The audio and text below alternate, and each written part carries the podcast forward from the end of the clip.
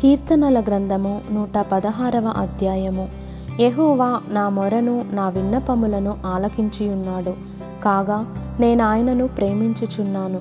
ఆయన నాకు చెవియొగ్గెను. కావున నా జీవితకాలమంతయు నేను ఆయనకు మొరపెట్టుదును. మరణబంధములు నన్ను చుట్టుకొని ఉండెను పాతాలపు వేదనలు నన్ను పట్టుకొని ఉండెను శ్రమయు దుఃఖమును నాకు కలిగెను. అప్పుడు యహోవా దయచేసి నా ప్రాణమును విడిపింపుమని ఎహోవా నామమును బట్టి నేను మొర్రపెట్టి తిని ఎహోవా దయాళుడు నీతిమంతుడు మన దేవుడు వాత్సల్యత గలవాడు ఎహోవా సాధువులను కాపాడువాడు. నేను కృంగియుండగా ఆయన నన్ను రక్షించెను. నా ప్రాణమా ఎహోవా నీకు క్షేమము విస్తరింపజేసి ఉన్నాడు. తిరిగి నీ విశ్రాంతిలో ప్రవేశింపుము.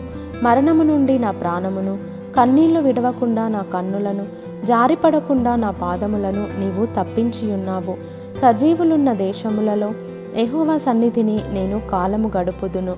నేను అలాగు మాటలాడి నమ్మికయుంచి తిని నేను మిగుల బాధపడిన వాడను నేను తొందరపడిన వాడనై ఏ మనుష్యుడును నమ్మదగినవాడు కాడనుకొంటిని ఎహోవా నాకు చేసిన ఉపకారములన్నిటికీ నేను ఆయనకేమి చెల్లించుదును? రక్షణ పాత్రను చేతపుచ్చుకొని ఎహోవా నామమున ప్రార్థన చేసేదను. ఎహోవాకు నా మొక్కుబళ్ళు చెల్లించెదను. ఆయన ప్రజలందరి ఎదుటనే చెల్లించెదను. ఎహోవా భక్తుల మరణము ఆయన దృష్టికి విలువగలది. ఎహోవా నేను నిజముగా నీ సేవకుడను. నీ సేవకుడను నీ సేవకురాలి కుమారుడనై ఉన్నాను. నీవు నా కట్లు విప్పియున్నావు. నేను నీకు కృతజ్ఞతార్పణ అర్పించదను యహోవా నామమున ప్రార్థన చేసేదను.